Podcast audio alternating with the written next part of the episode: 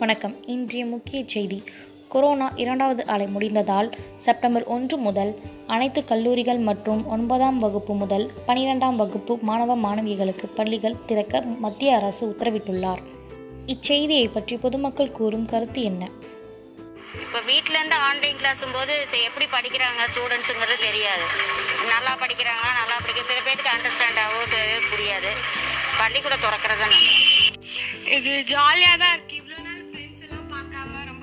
போர் அடிச்சது எப்பவும் TV phone அவ்வளோதான் எழுதுறதுக்கும் படிக்கிறதுக்கும் ஒரு இன்ட்ரெஸ்ட் இல்லாமல் மோட்டிவேஷன் இல்லாமல் இருந்தது.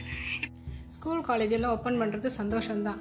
ஆனால் எங்களால் குழந்தைங்கள முழு மனதோட வெளியில் அனுப்ப முடியாது. பயத்தோடு தான் நாங்கள் அனுப்புகிறோம் இதுக்கு ஏதாவது தீர்வு இருந்ததுன்னா ரொம்ப சந்தோஷமாக அனுப்பி வைப்போம் நாங்கள் இத்துடன் இச்செய்தி முடிவடைந்துள்ளது. நன்றி. இச்செய்திகளை வழங்கியவள் நந்தினி.